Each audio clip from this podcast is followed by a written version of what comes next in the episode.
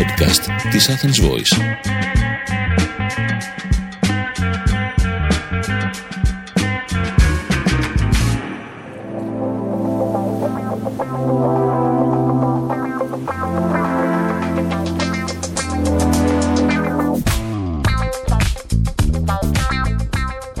Χαίρετε, χαίρετε, χαίρετε. Τι μου κάνετε, πώς μου είστε. Ελπίζω όλοι να είχατε μια υπέροχη εβδομάδα.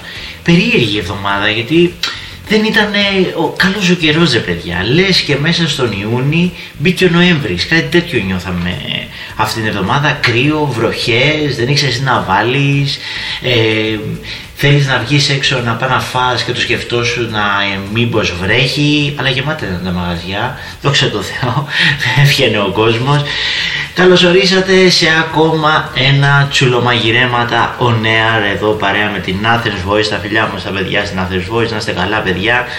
Δεν σας περιμένουμε να έρθει και το στούντιο καμιά μέρα εδώ πέρα να μαγειρέψουμε παρεούλα. Ωραίο αυτό, ωραίο αυτό, να κάνουμε ένα live παρέα με την Athens Voice, πρόταση, να μεταφερθεί αυτή η πρόταση στην Athens Voice. Και σήμερα Είχα ζητήσει μέσα από το Instagram μου να μου κάνετε κάποιες ερωτήσεις, ό,τι περιεχομένου και αν ήταν αυτό, ε, και να απαντήσω σήμερα ε, σε αυτές.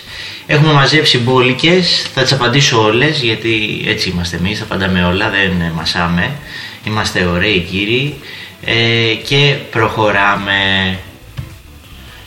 Πάμε να ξεκινήσουμε λοιπόν με την πρώτη ερώτηση που με ρωτάνε που λέει ε, εάν έχω Pinterest. Ε, ναι, έχουμε Pinterest, βέβαια δεν έχουμε πάρα πολλούς followers γιατί εδώ στην Ελλάδα το Pinterest δεν είναι τόσο διαδεδομένο αλλά σκεφτείτε ότι ό,τι ανεβάζουμε στα social ε, site και τα λοιπά ανεβαίνει και στο Pinterest ε, αυτόματα. Η αλήθεια είναι ρε παιδιά ότι Pinterest και Twitter δεν, τα πολύ, δεν πολύ ασχολούμαι. Γιατί το Twitter είναι περισσότερο ό,τι έχω καταλάβει για να κράζεις. Και το Pinterest έχει να κάνει μόνο με τη φωτογραφία παρόμοιο με το Instagram. Δεν τα έχω διαχωρίσει πολύ καλά αυτά, αυτά τα δύο πόρταλ ε, μεταξύ τους. Και το Twitter όπως είπα δεν ασχολούμαι καθόλου γιατί δεν έχω την ανάγκη να κράξω κανέναν ε, ούτε, ούτε και να πω κάτι. Και στο Twitter ανεβάζουμε τα, αυτά που ανεβάζουμε και στο Instagram με συνταγές, link ε, και τέτοια. Η επόμενη ερώτηση είναι από πού κατάγομαι. Παιδιά κατάγομαι από ένα χωριό, το έχω ξαναπεί και εδώ στο, στο podcast, ε, από την Πελοπόννησο, λέγεται Νέα Μανολάδα, είναι το χωριό της ε, Φράουλας, ε, ε που είναι γεμάτο αγρότες, είναι μόνο αγρότες στο χωριό αυτό που βγάζουν ε, το χειμώνα πατάτες και το καλοκαίρι καρπούζια, φράουλες και πεπόνια. Εκεί, ε, ε, εκεί βαφτίστηκα, μετά φύγαμε, όταν ήμουν μωρό σχετικά, φύγαμε το χωριό εγώ και ο πατέρας μου, η μάνα μου, εγώ και η αδερφή μου ε, και μετά κατέβαινα μόνο όπως όλα τα παιδιά Χριστούγεννα, Πάσχα και, και καλοκαίρι.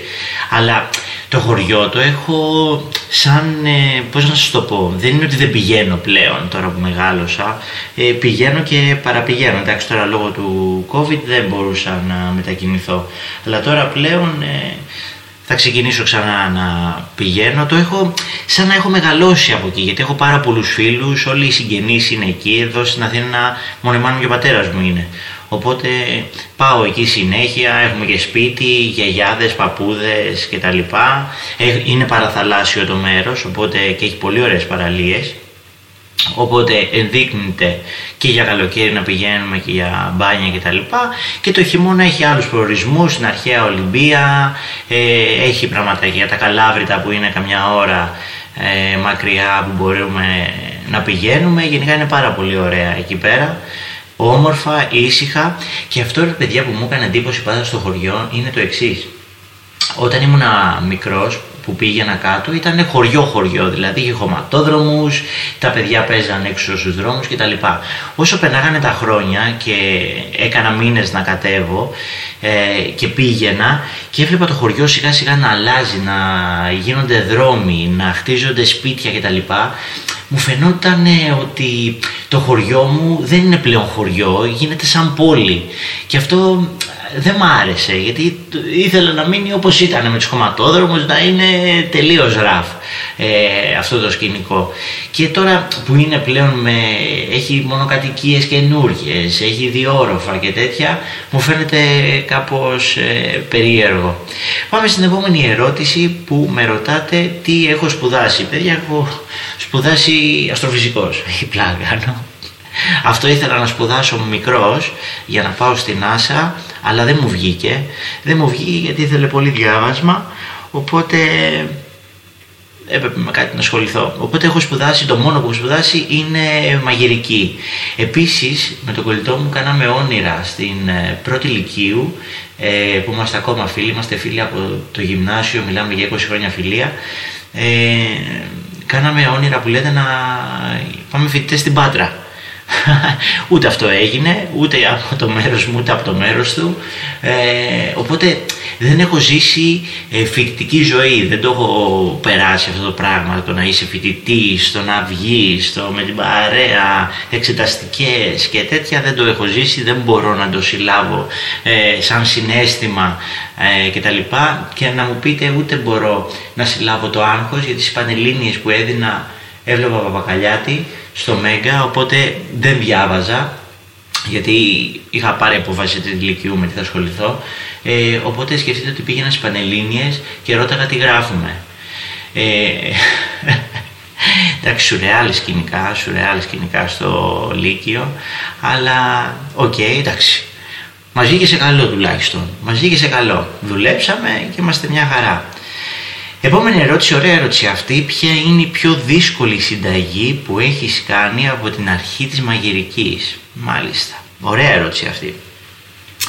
Ξέρετε κάτι, δεν είναι μόνο μία η συνταγή, γιατί σκεφτείτε ότι ε, κάθε καινούργια συνταγή που δημιουργούμε και εδώ στο στούντιο αλλά και στα εστιατόρια ε, συνοδεύεται από πολλές αποτυχίες μέχρι να τη βγάλουμε ε, στον κόσμο θεωρώ ότι δεν υπάρχει δύσκολη και εύκολη συνταγή.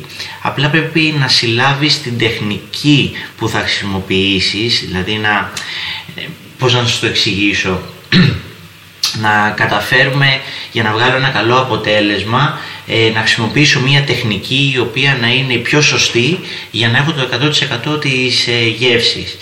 Ε, για να σας πω μια συνταγή για να γίνω και πιο συγκεκριμένος ήταν ε, στην αρχή της ε, μαγειρικής μου πορείας ε, που έφτιαχνα παιδιά ένα παγάκι από καλαμάρι. Τι έπρεπε να κάνω; Βάζαμε τα καλαμάρια τα φρέσκα στην κατάψυξη, παγώνανε και μετά τα πέναγα από ζαμπονομηχανή και έπρεπε να βγάλω μια πολύ πολύ πολύ λεπτή φλούδα από το καλαμάρι. Μετά το πήγαινα, αυτός σκεφτείτε τη διαδικασία γινόταν μέσα στο ψυγείο για να μην μαλακώσει πάρα πολύ το καλαμάρι. Ε, το έβαζα στο ξύλο κοπής μου αυτή τη λεπτή φλούδα ε, και έφτιαχνα μετά ένα παγάκι που είχε γεύση φέτας και αν θυμάμαι καλά και μελάνι σουπιάς. Με κάτι, με κάτι φυσικά πώς να σου το πω με, με, με κάποιες σκόνες οι οποίες ήταν φυσικής προελεύσεως που δίνανε υφές ε, στα, στα φαγητά. Δηλαδή χρησιμοποιούσαμε σκόνες για να φτιάξουμε ζελέ. Χρησιμοποιούσαμε μια σκόνη από φύκη ε, για να κάνουμε για να δέσουμε σάλτσες. Χρησιμοποιούσαμε αλβουμίνη που έχει το αυγό ε, για να κάνουμε αφρούς. Οπότε μιλάμε για τέτοια σκευάσματα ε, και βάζαμε λοιπόν και μία σκόνη τέτοια μέσα και τι γινόταν. Έπρεπε με ένα τσιμπιδάκι να πάω, να τυλίξω το παγάκι με το με το, με το καλαμάρι, με τη σουπιά, με συγχωρείτε, σουπιά ήταν, όχι καλαμάρι, σουπιά, με τη σουπιά και μετά αυτό το παγάκι έπρεπε να μείνει στο ψυγείο και μετά σε έναν ε, πολύ καυτό φούρνο, θυμάμαι είχαμε ένα φούρνο μόνο για αυτό το πιάτο στους 300 βαθμούς, το βάζαμε μέσα για δύο λεπτά και αυτό το παγάκι και αυτό το, το πώς να σου το πω, ναι, παγάκι ήταν στην ουσία που ήταν καλαμάρι και μέσα το μείγμα, φούσκωνε και γινόταν ένα μπαλόνι μέσα στο φούρνο. Και μετά το έτρωγες και το πίεζες με τη γλώσσα σου και αυτό έσκαγε μέσα. Αυτό μέχρι να το καταφέρουμε ε, μου ήταν πάρα μα πάρα πολύ δύσκολο παιδιά, πολλές αποτυχίες και επίσης τι άλλο με βάζανε να κάνω, αν έχετε το Θεό σας παιδιά. Μέσα στην κατάψυξη έπαιρνα πάγο, τον έσπαγα, παγάκια τα έσπαγα γινόταν, ε, πώς το λένε ρε παιδί μου, χοντροκομμένος μετά γινόταν ο πάγος, ο, ο πάγος, τρίψαλα και έπρεπε ε, με αυτά τα δρίψαλα του πάγου να καλύψω ένα σφινοπότηρο που είχα βάλει μέσα ένα σιρόπι και έπρεπε να πιέσω τον πάγο και να μην σπάσει ο πάγος γιατί αυτό η μπάλα πάγου με το σφινάκι μέσα πήγαινε στον πελάτη παιδιά. Και αυτή η διαδικασία γινόταν μέσα στην κατάψυξη που είναι σουρεάλ καταστάσεις, ε, ωραία πράγματα, έστωσα χαρακτήρα με, με αυτά τα πιάτα. Ε, πάμε στην επόμενη ερώτηση. Η επόμενη ερώτηση λέει αν θα κάνω κάποιο live φυσικά.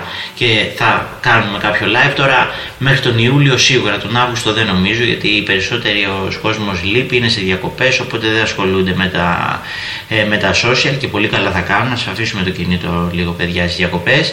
Ε, και θέλω να κάνω live με την Athens Voice αλλά και εμείς σαν ομάδα κάνουμε ε, live μαγειρικές και τα λοιπά, να συζητήσουμε μαζί σας διάφορα πράγματα και ας μαγειρεύουμε, ε, οπότε ναι θα γίνουν.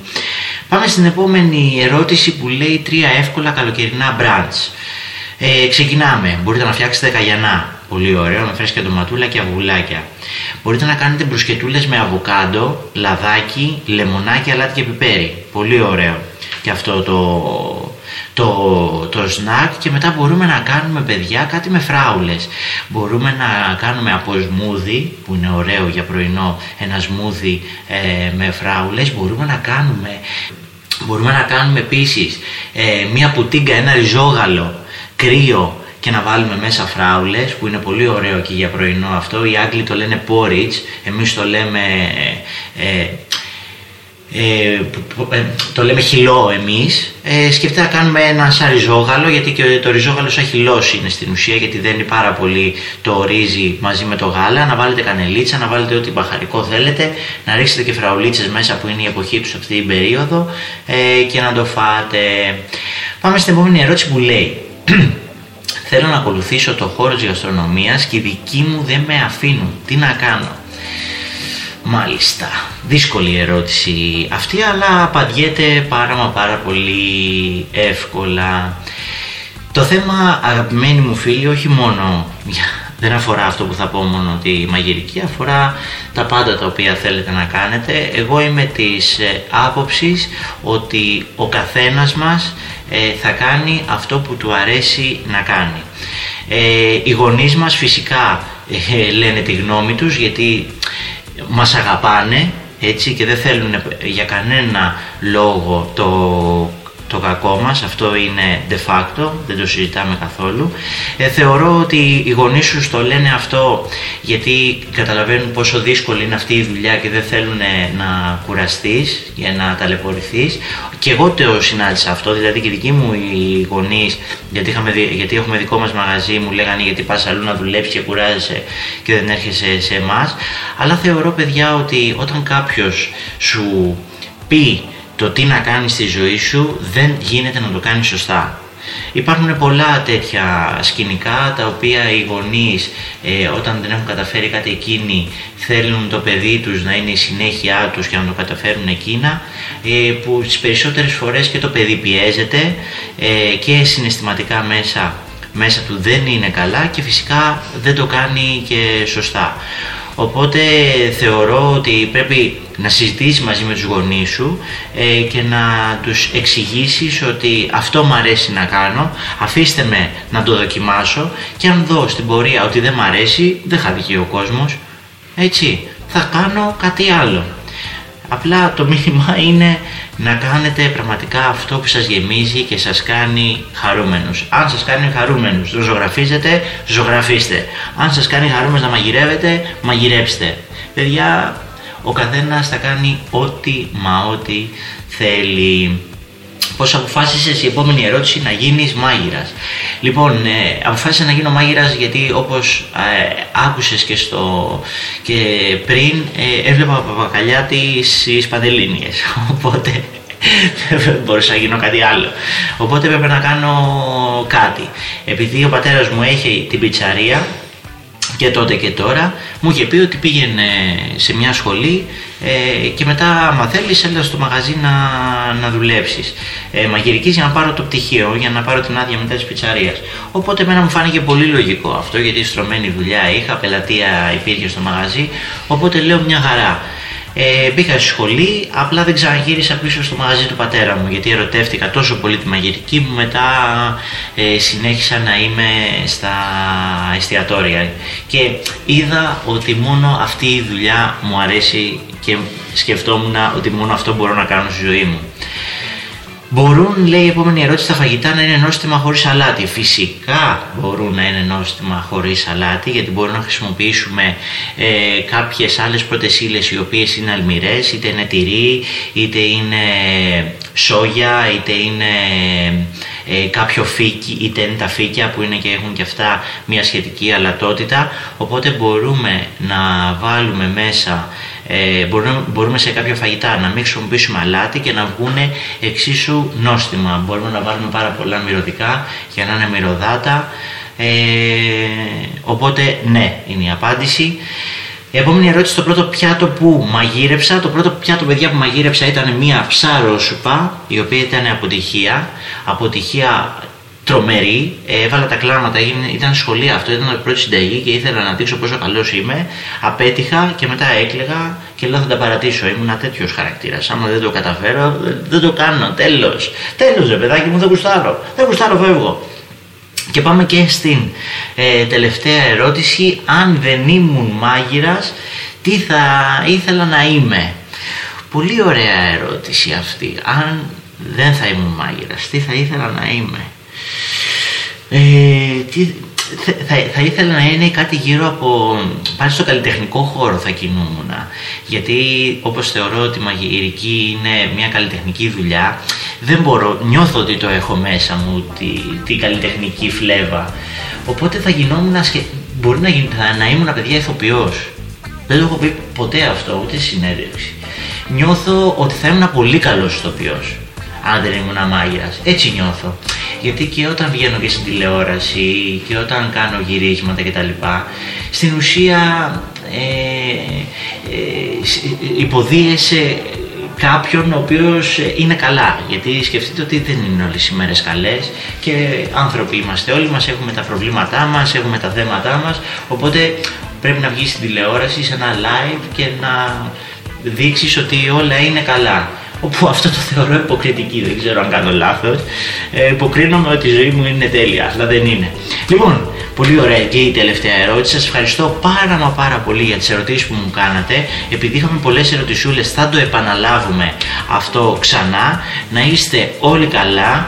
Ε, μπορείτε να ακούσετε το podcast ό,τι ώρα γουστάρετε και από το Spotify και από το site ε, της ε, Athens Voice.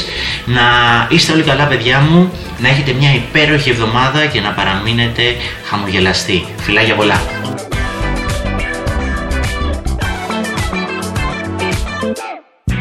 Ήταν ένα podcast από την Athens Voice. Μπορείτε να ακούσετε τα podcast της Athens Voice στο athensvoice.gr και στο Spotify, στο Apple Podcast και το Google Play Music.